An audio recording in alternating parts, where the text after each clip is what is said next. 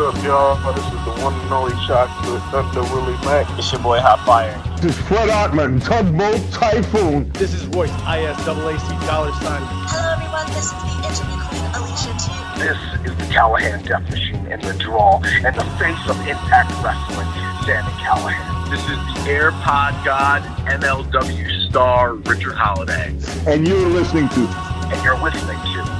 And you're listening to Broken but Glorious. Broken but glorious. Broke but glorious. Yeah. Hello, everyone. It's Stephen Jackson, aka STJ215, here again with another exciting exclusive interview. This time I am joined and delighted to be joined by Chris Bird, the head of the RSPW Awards. So, how are you doing, Chris? I'm fine. Thank you very much. No, you're welcome. Um, you know, it's really been a massive sort of privilege for me to be able to speak to you. Know, the um the awards are something which I first became sort of part of taking part in around 2018 when I was um I joined the Wrestling Estate who I write for and then they um their figurehead um John Corrigan he sort of mentioned them to us so I started taking part in them and um, you know they've been going on for around 20 well 30 years i should say sorry. So kind of what led to the awards being created and how did it come about? Well i first started participating in as a voter in the awards in 1996 um yeah I, i'm 45 so just for the record i am one of those old wrestling fans. Um the awards themselves started in 1990. This is back in the Usenet era of the internet when the primary communication forms for people were Usenet news groups. And the younger members of your audience may not even know what that means. That's different. That's one I've not heard of actually. Usenet. Yeah, um, this is yeah, this is my me. point. Yeah. Uh, Usenet news groups were akin to discussion forums. All right uh, in that they were hierarchical. So the main wrestling news group was rec.sports.pro wrestling, hence RSPW. Ah. Um, and there would be others like uh, I participated on a comics forum, and that was rec.arts.comics. There was political forums. There was the alt dot uh, sub forums where all the weird stuff happened. um, yeah, the memes did not just come about in the last five years of the internet. That they, the technology may have been more primitive, but it was all there. Yeah. Uh, so in 1990, the only major fan interaction uh, point with uh, each other as a re- as a fan community was at the time the Wrestling Observer, which of course is still going strong today. Yeah. Um, that and a few like subscription fanzines were about the limit of fan interaction. And Usenet, um, which was primarily available to university students who, who were getting their email accounts for the first yeah. time back back in the early 90s, yeah, uh, offered up a new means for fan interaction on all sorts of levels. So it was the first true geekening of the internet.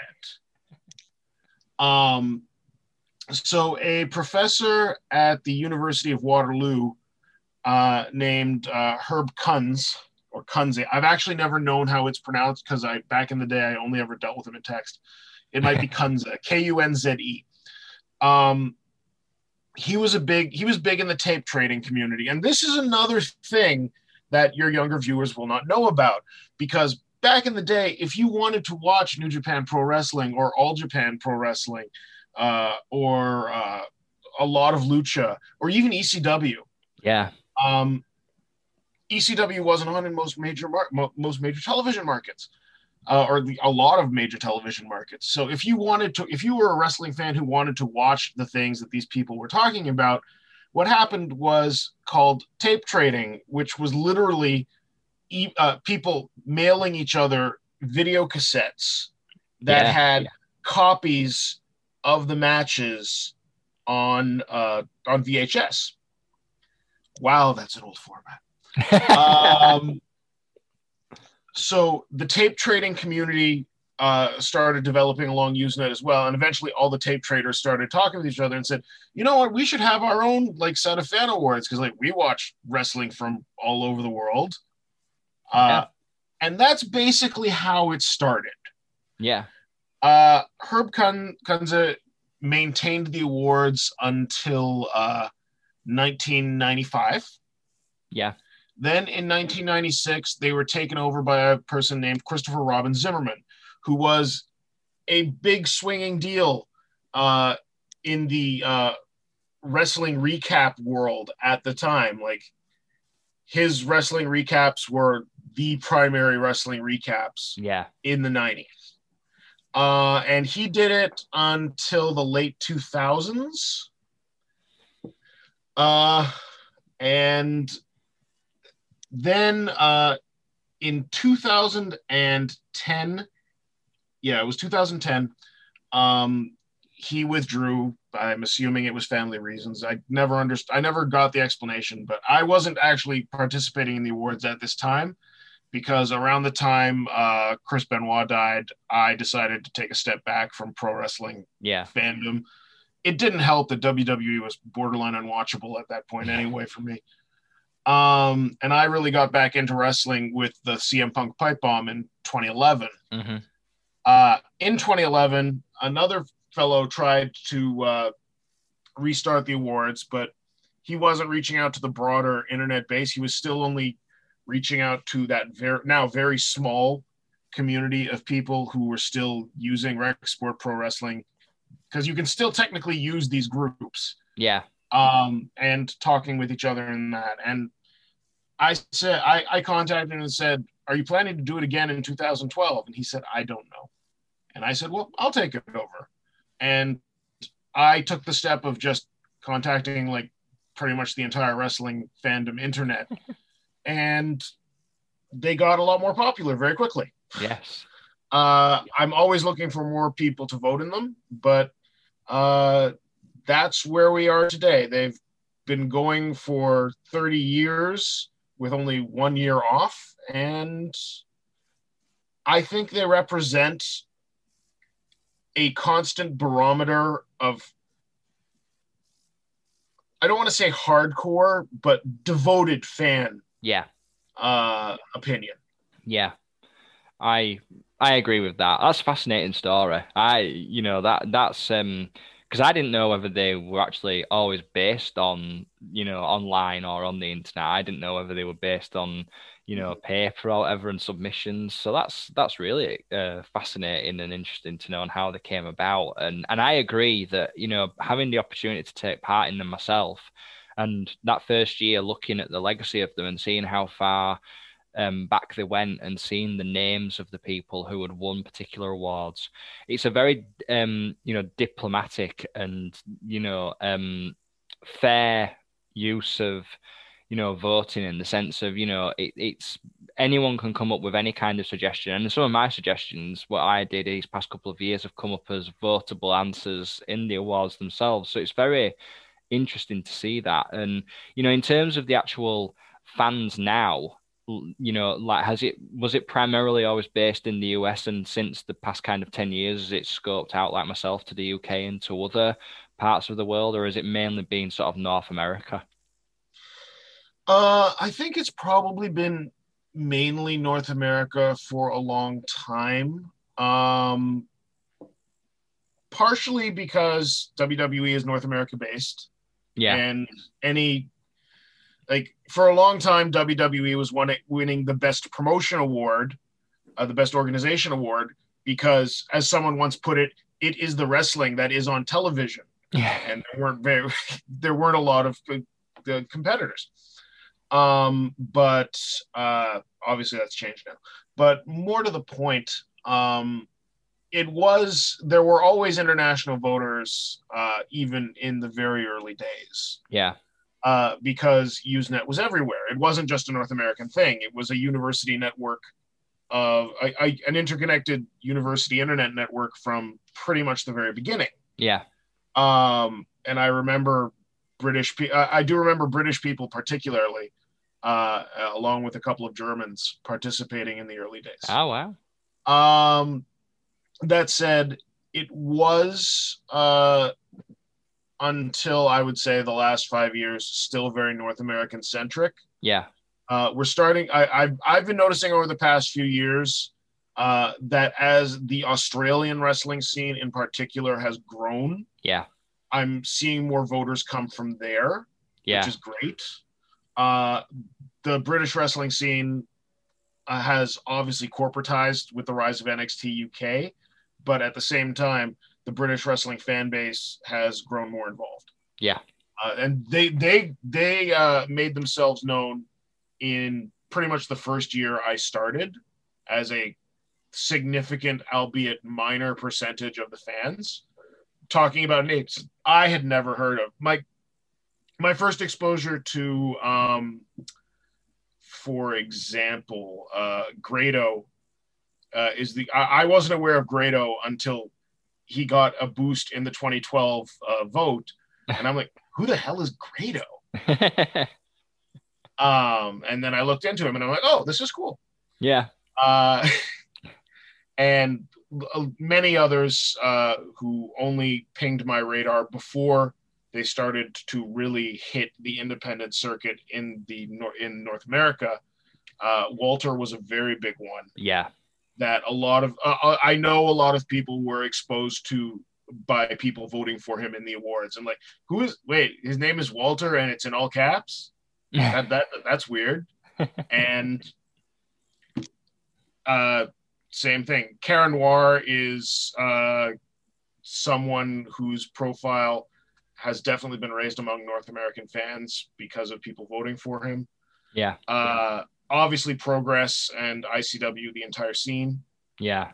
Yeah. So,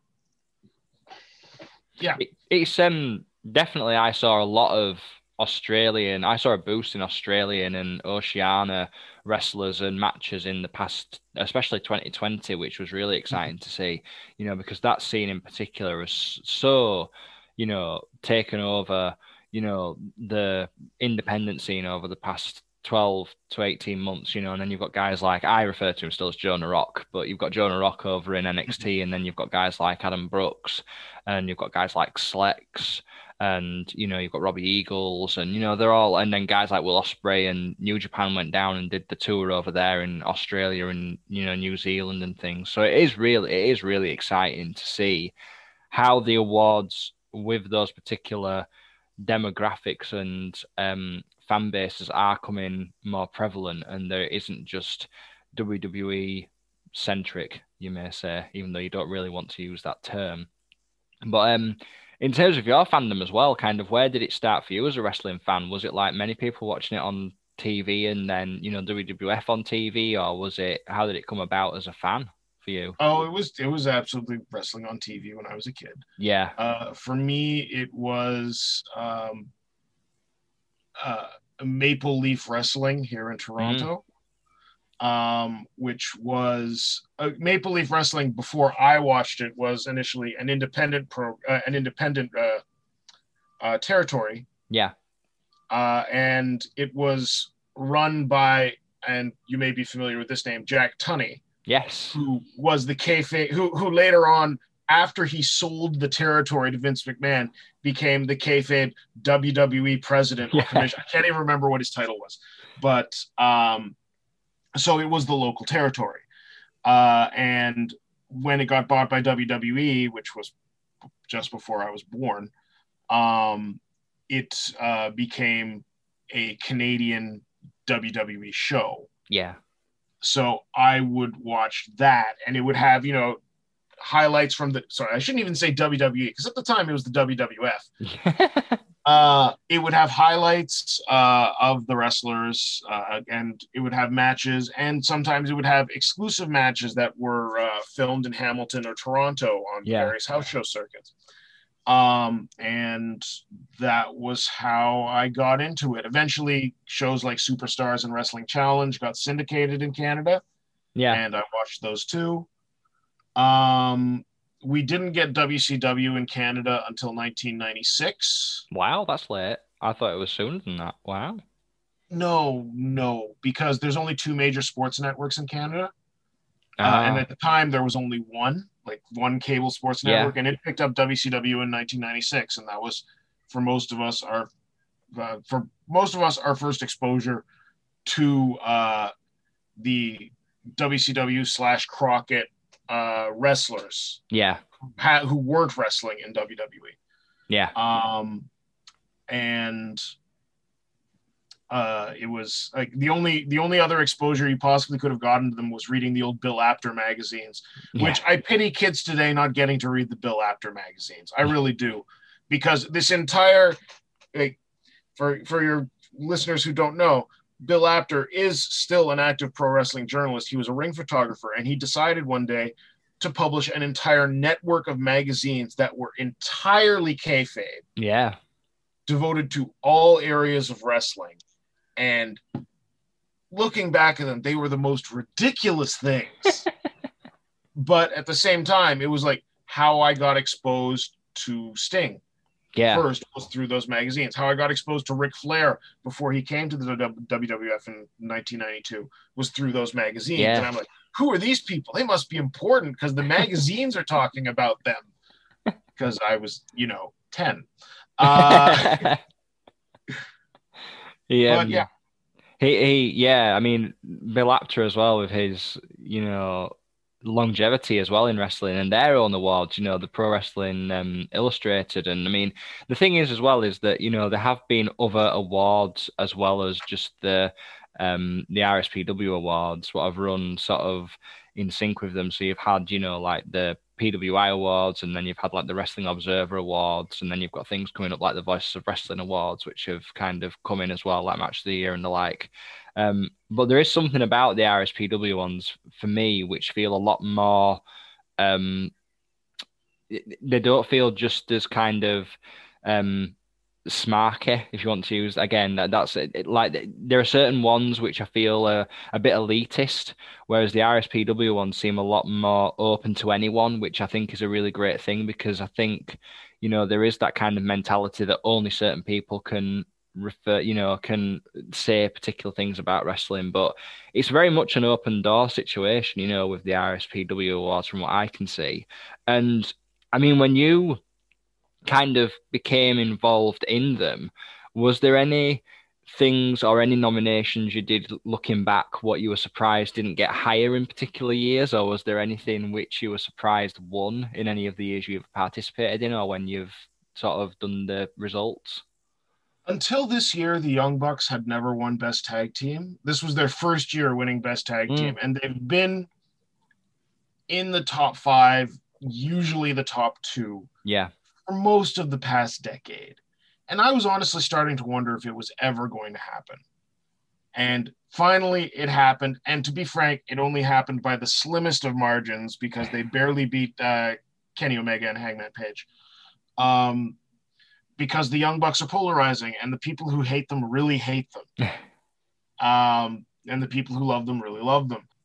In terms of surprises, 2015, in 2015, uh, Sasha Banks and Bayley winning so many awards for their feud and their storylines didn't surprise me, but I really liked it. yeah. I'm just looking over like wins of the past few years, things that surprised me. Uh, Is there anything what you feel? Because sometimes when I look at the other awards, there are things what come out which so, some of them can be quite obvious, but then other things can be completely left field. And is there anything which kind of um you thought was deserving, and then it, or, or somebody what was deserving, or a match, for example, what didn't win a particular year, say like in your fandom as a fan, what um because there are some instances Uh, I think that's happened. Looking back yes. over the. Uh, let's see. Um, in 2014, uh, the best match of the year that year, as voted by RSPW fans, was Sami Zayn versus Adrian Neville at uh, take at at Takeover uh, Revolution. yeah. um, which was that's the title where Sami final, famously finally won the world title from Adrian Yeah. Neville, and then Kevin Owens murders him afterwards. Um, and I honestly thought that year was the best. I, I thought the best match, which was I thought it was going to win in a walk, was uh, the Shield versus the Wyatt family, that six man tag, Yeah. uh, because that match is insane. Yeah. Um, but the pro, I think what ultimately happened was that match was in February, and the Sami Adrian match was in December. Yeah. and you get you get recency bias, and that that happens with everything. Yeah. Uh, last year, Cody Cody uh, Cody versus uh, Dustin Rhodes at Yeah. la- at not not last year at 2019. Uh, the 2019 Double or Nothing match, Cody and Dustin won it, and that surprised me. I was Yeah. not expecting that to win Best Match. Uh, I thought it was a good match. I'm still surprised it won. Uh, let's see what else. Uh, I was a little surprised that uh, Bayley and Sasha Banks won Best Feud this year Yeah. because I really thought it was going to be one of Roman Reigns's and no dice, or Jon Moxley versus Eddie Kingston. I thought that was a, but I, I can't say that Sasha and Bayley didn't deserve it No. because that was a great feud too. It was just sometimes I'm a little surprised when something I am not expecting to win wins. Oh, and of course, in 2018, I accidentally forgot to remove Becky Lynch's Twitter account for Best Move, and it won handily Yeah. Because someone threw it in as a joke entry and like uh, when i'm compiling the nominees i get a like a sheet of all the entrants and then i'm just deleting things and i'm like aha becky lynch's twitter account and i forgot to delete it. Ah. so it made it onto the nominees and then it won in a landslide. So i had to put in a caveat the next year saying twitter accounts are not moves I mean, that was one of the other questions as well. In terms of actually compat, I mean, it's a very long process to fill in the actual nominations, but then to actually, you know, for you to then go in and compile all of the the results, but also the options for us to then pick the results. I mean, it's a very long process, and you know, in terms of kind of like a, a process of elimination, is that based on how many results come in? Um, which are you know the same sort of like duplications or is it a very much a um you know cutting through and finding having to be brutal in some cases or is it like i said a duplication process until you get the final amount it's uh brutal i aim for 30 to 40 yeah nominations tops. Like for matches, I'll go up to six. I, I've gone up to sixty just because there's always too many nominations Yeah. and too many deserving hmm nominees. But for the best move, for the best side of the awards in particular, I try to knock it down to thirty to forty per, counting the write-ins, yeah. The write-in nominations which have to be there. Um, and yeah, it's it can get brutal yeah. Um, and people complain why why wasn't he in the nominees? And i'm like did you see the list of nominees? Yeah. It's really hard to narrow these things down. The only one i never trim is most favorite and least favorite. Yeah. If someone nominates someone for most favorite or least favorite and it's not clearly a joke nomination like for a legend wrestler or someone who's dead or something like that i Yeah. will keep that in Yeah. because why not? Yeah. Uh, we are we have in the past looked at trying to do autocomplete nominations instead. Um, or maybe scrolling table nominations to make the uh, voting a little more simpler. yeah But in terms of getting it done, it's just more work on our end yeah uh, because the awards right now, uh, it's me and I handle vote counts and nom- and chalk down nominations, and uh, I maintain the award site while it's going. And it's James Young, uh, a friend of mine who's been helping me with my website for years, yeah and is much more tech, tech technologically uh, adept than I am because he's a computer science engineer. oh Um, so he uh, uh, he he he, fi- he found uh, the software we're currently using yeah to uh, ho- to host and manage the awards, and uh, he helped. He he not helped. He set up the bulk of it, uh, and right now one of our ongoing projects is to give it its a, give the awards their own dedicated website uh, and an interface that works. Yeah. So people can more a- adequately go through the history. And that's a lot of work. Yeah. Because finding a uh, a an interface that makes it easy to see uh, even just the results of awards themselves is difficult because for every award, um, I'm just just for the sake of argument, I'm clicking on right now the uh, all the people who got votes for best move this year, and there's over 50 individual moves that got votes. Yeah. We're like the the challenge that's in front of us is finding a way to present that uh, on a web page that people can easily navigate. Yeah. And right now, we're doing it in a very simple, straightforward. Here is the table of everything uh, with links back and forth. And that works all right. But finding a way to present that, all of that information in a more elegant manner is a challenge for us. And we're still trying to figure out how to do that. Yeah. It's, um, I mean that that especially I was going to say the best moves award is always the one. It's very difficult as well to try and pick particular results or, or, nominations because there are so many, but also it makes you think. I'll put this move in or I'll put this wrestler in, but then another wrestler you think, oh no, I like him, but then you know it, it's a very long process in a way. You know, it, it does take time to properly think out who you want to vote for and who you want to win, you know. And um, it's always one of those things what I do take time over. I don't just sort of go in and just pick everybody and then, you know, send it off.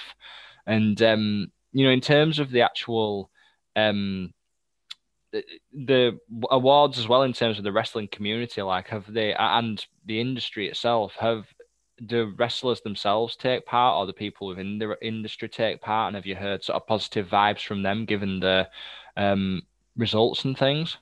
I know some wrestlers have taken part. Yeah. Just by email addresses. I'm not going to disclose who because if they don't tell me that they want to be advertised as participating, then I'm not going to. No. Um, they do vote for themselves, uh, which I don't have a problem with.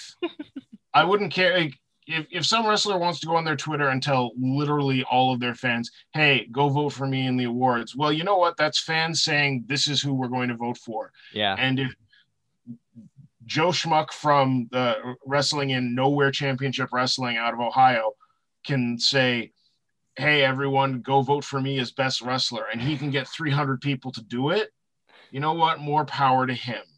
Like yeah. someone who on the indie circuit who can get 300 people to vote in the RSP in the RSPW awards, which, as you noted, is a fairly intense process.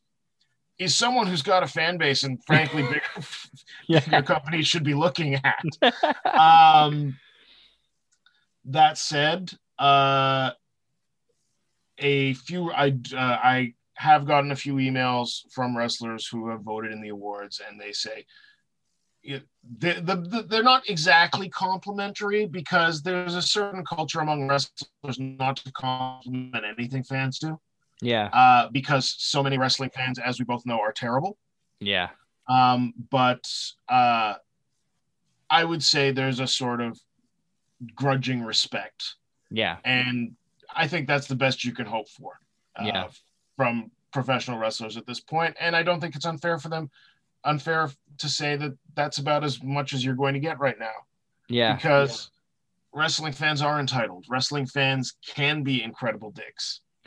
um, we all know the stories about that what one weird guy who stalks Alexa Bliss, mm. uh, or the the one who, uh, or, or that uh, that asshole. Pardon my French. Who invaded Sonya Deville's home? I mean, yeah, and that's just the women. The, the the men have all sorts of stories too of being challenged fights, yeah, um, of being uh, harassed, uh, the inevitable. Oh, it's 3 a.m. in the airport. Why are you bothering me now for an autograph? Stories. Yeah. So, um, wrestlers are always going to be a like uh, wrestlers love their fans. There's no question about that. But at the same time, there's a level of suspicion not unjustified. Yeah. Uh, to any fan who goes above and beyond. And I think the awards qualify in that respect. But yeah. I've never gotten any complaints about anything other than the people who just don't like the concept of the worst awards in general. Yeah. and that's a fair comment. Yeah. I just I I- sometimes I have considered just getting rid of them. Yeah. But at the same time, the thing about pro wrestling that makes us love it is that when it's great, it's the best thing in the world. And when it's bad, oh my God.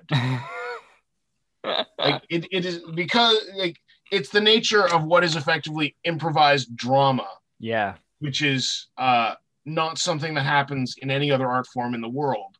Yeah. Is that there's a lot more like there's a lot more room to belly flop in the most horrific way imaginable. hmm um and there's like the highs are high and the lows are low and i've eliminated a lot of uh, over the years i've eliminated a bunch of the worst awards that i Yeah. thought were just unfair or mean spirited or Mhm. overly mean spirited but at the same time some wrestlers are bad at their job Yeah.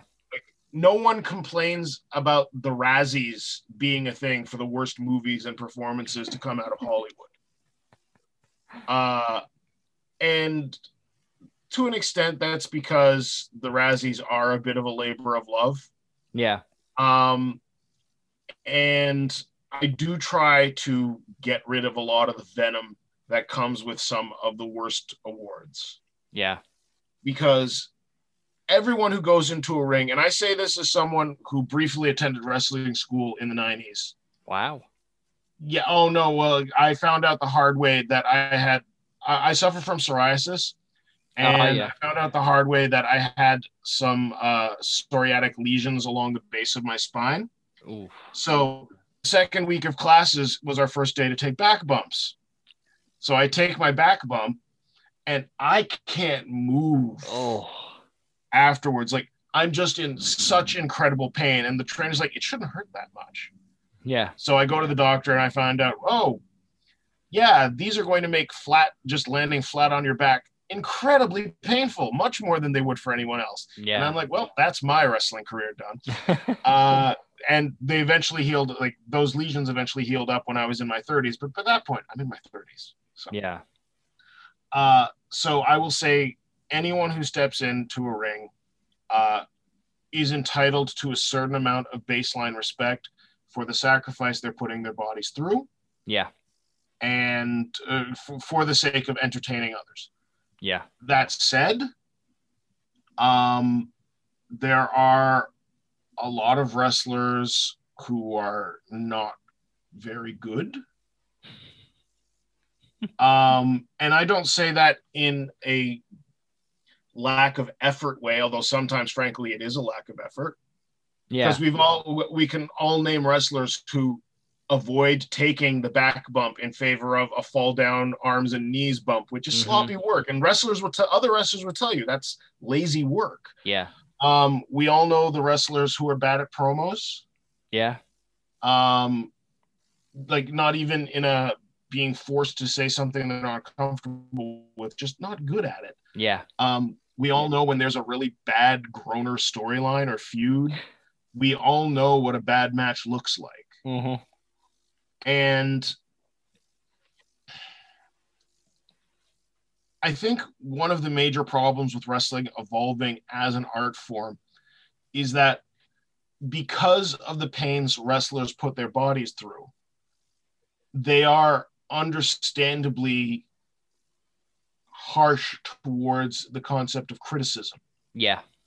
But critique is what elevates an art form. Yes. it's what like questioning the art form is what uh, makes it better Yeah.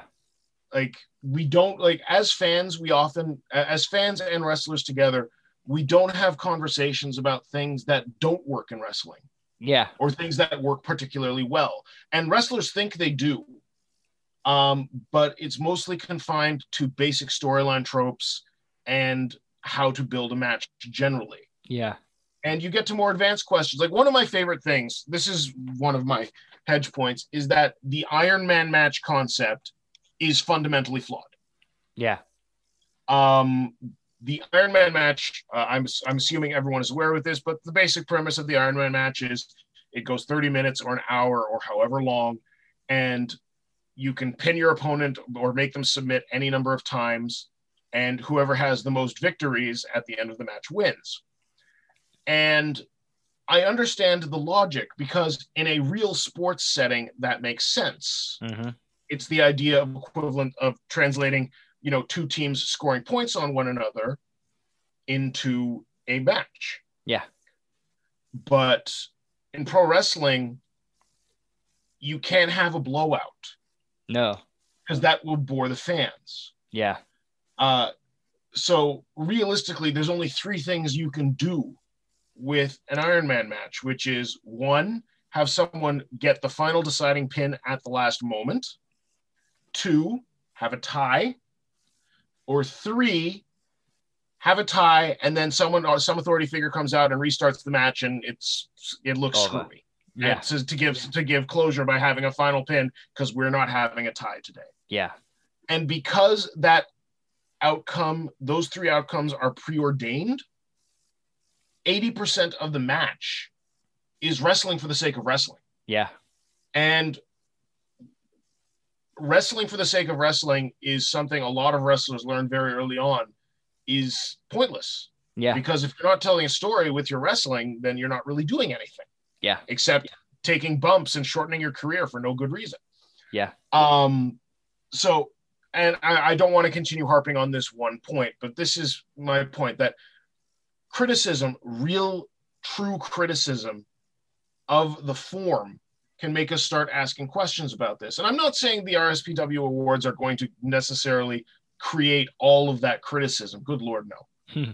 but I think uh, fans and wrestlers need to start having these conversations Yeah. and being able to say when a wrestling product is bad, yeah. be it a match or a wrestler's performance or a storyline or a card, Yeah.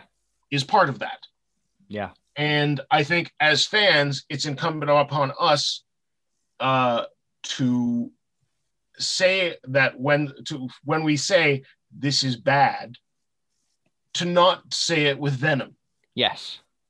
um, to not say it with malice or meanness because anybody who's working uh, a match for 500 bucks in a bingo hall where they're taking where they're bruising themselves and hurting harming themselves for your entertainment deserves more respect than that Absolutely. um, so that's why I keep the worst awards in.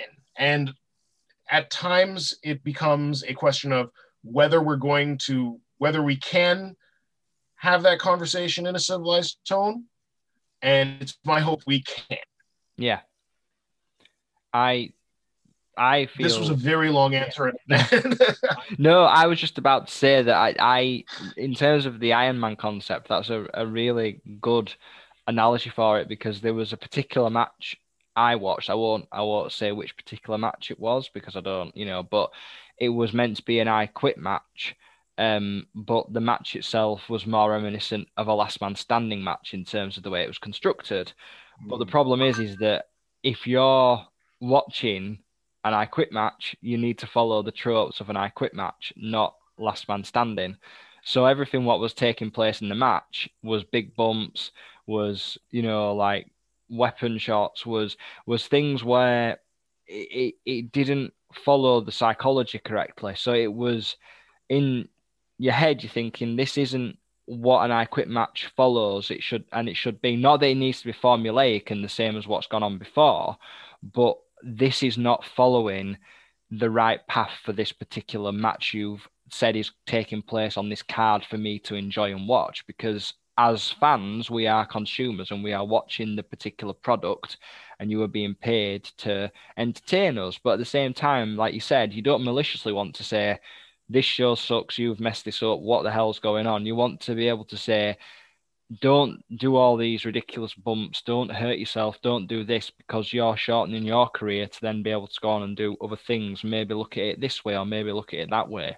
And like you, every I, I have the same view as you that any person who gets in the wrestling ring, whether they're, you know, at the height of WWE or whether they're at the beginnings in a wrestling school and coming up, they are sacrificing their bodies and their health to be able to entertain us. And I've never been in a wrestling ring, so I haven't got the the right to be able to judge you in terms of what you're doing in that ring because I'm not that person. I'm behind the guardrail as a fan.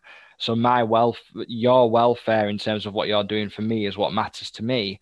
So I'm not critiquing you doing that. I'm just critiquing what is actually taking place in the ring, whether it makes sense to us as fans, as you were saying with the Iron Man match, where realistically it doesn't make sense that a match like that would, you know, take place. And the other thing for me with the Iron Man match, which I, I find hard to swallow, is that there's a cheapening in terms of particular maneuvers and particular you know again the psychology in that you know you can have a match match go on for about 35 or 40 minutes say like in new japan and they can you know do all these crazy bumps and they can do these spots and you know but then in a in an Ironman match, somebody can get hit with a finisher in like the first minute, and then they've already got a pinfall, and then it, it just it, it cheapens the moves, and it cheapens you know it's like it, it doesn't help the cause.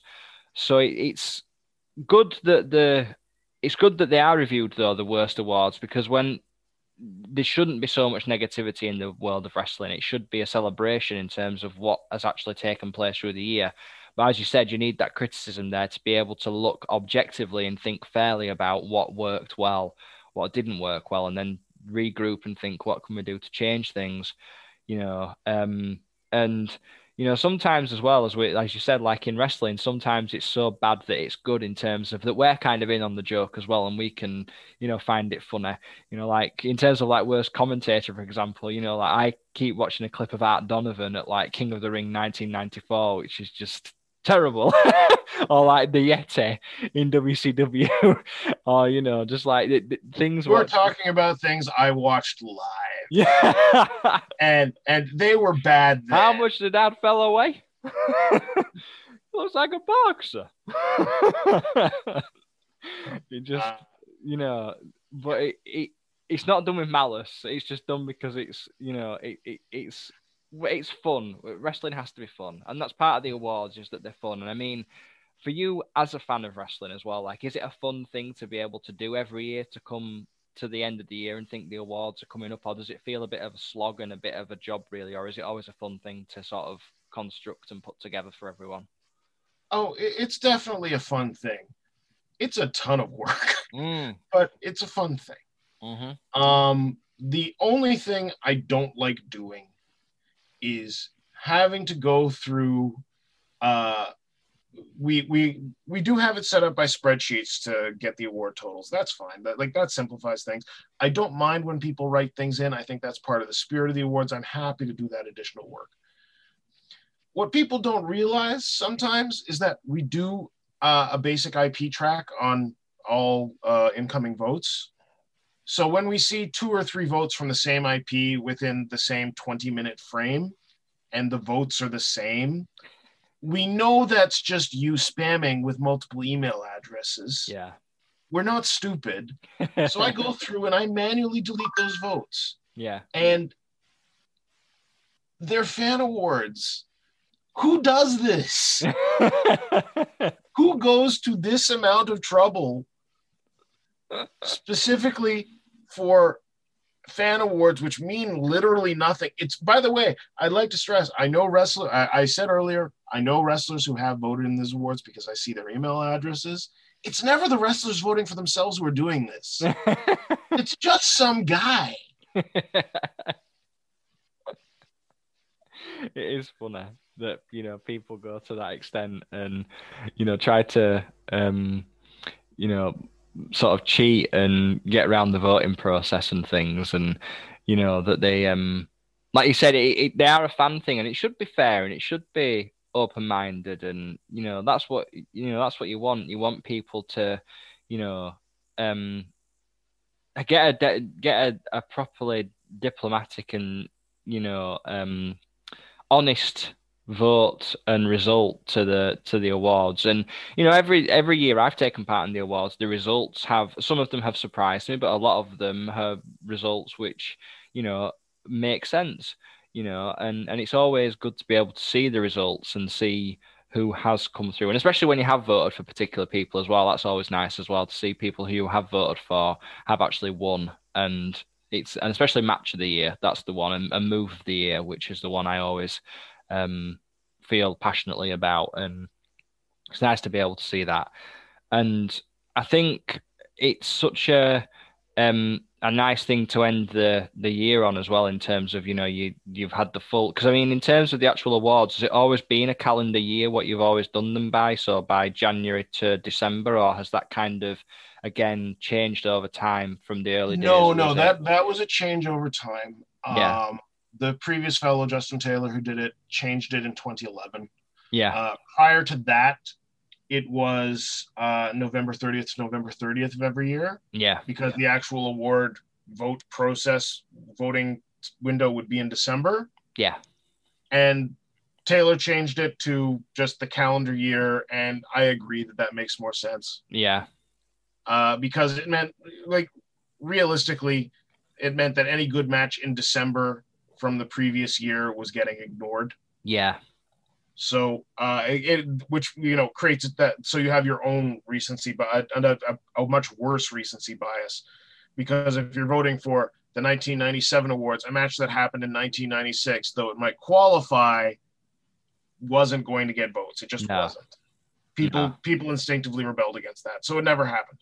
So I think uh, going calendar year is the most appropriate way to handle it. Yeah.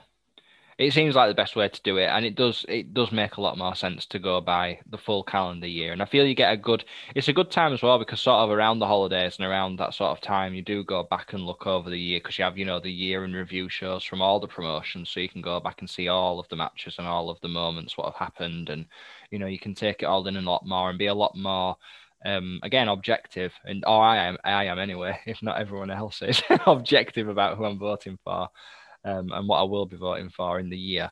And um, you know I think there's such a a wonderful thing to be able to to take part in. And you know in terms of the actual awards I mean I know you said you want to you know create a new website and things. Are there any other things you would like to do in the future with the awards? Have you got any other plans in terms of either widening the scope of them or you know different ways people can vote or you know um is there anything or giving people plaques like the uh you know pwi or anything like that? Is there anything you've got planned in terms of that? I don't think we have anything planned in terms of that. Like giving giving wrestlers plaques would be lovely, but at the same time, it would involve spending much more money on this than I'm prepared to spend. yeah. Uh, right now, I think we just want to concentrate on finding a website, a dedicated website solution that works for us, yeah um, and works for people trying to navigate the awards. That's that's the priority. yeah Um, always finding a way to streamline them is another in, another interest that we continually have for the same reason. Um, because it'll make thing it'll make things simpler to vote for. Yeah. Uh, because as it stands, it takes I, I I think it takes generally about a half hour to complete a ballot yeah and I'd love to knock that down, that time down to you know, fifteen to twenty minutes. Yeah. Uh, I've eliminated awards that I thought were redundant. I've eliminated rewards that I thought were just mean spirited. Uh, but at the same time, all of that took us down from approximately 48 awards to uh, 36. yeah Uh, oh no, sorry, 37. I always forget Best Wrestling Media. Um, and every year I say, is there anything else I can kill? Like just get rid of that we don't need? And I think right now we're at a point where anything I would remove would pro would potentially detract more from the awards than they would uh, streamline them yeah by their loss. Yeah, that seems fair, and it's good that they are reviewed every you know every few years, and you know you do look at them and that they have um you know decreased, and that as I said, you know there's such a great thing to be able to take part in, and you know it's just been great to be able to talk about them and the genesis of them. You know this after well this evening for me and this afternoon for you, um Chris. It's been a pleasure, so thank you. No, thank you for having me. I've really had fun. Ah, oh, thank you. And um, just to um, let people know as well, where can people, you know, if they want to take part in the votes, where can they go, or if they can follow you on social media and things, or online, where can people well, find you? We are on Twitter at rspw underscore slash awards. Just look for the picture of Owen Hart holding a slammy.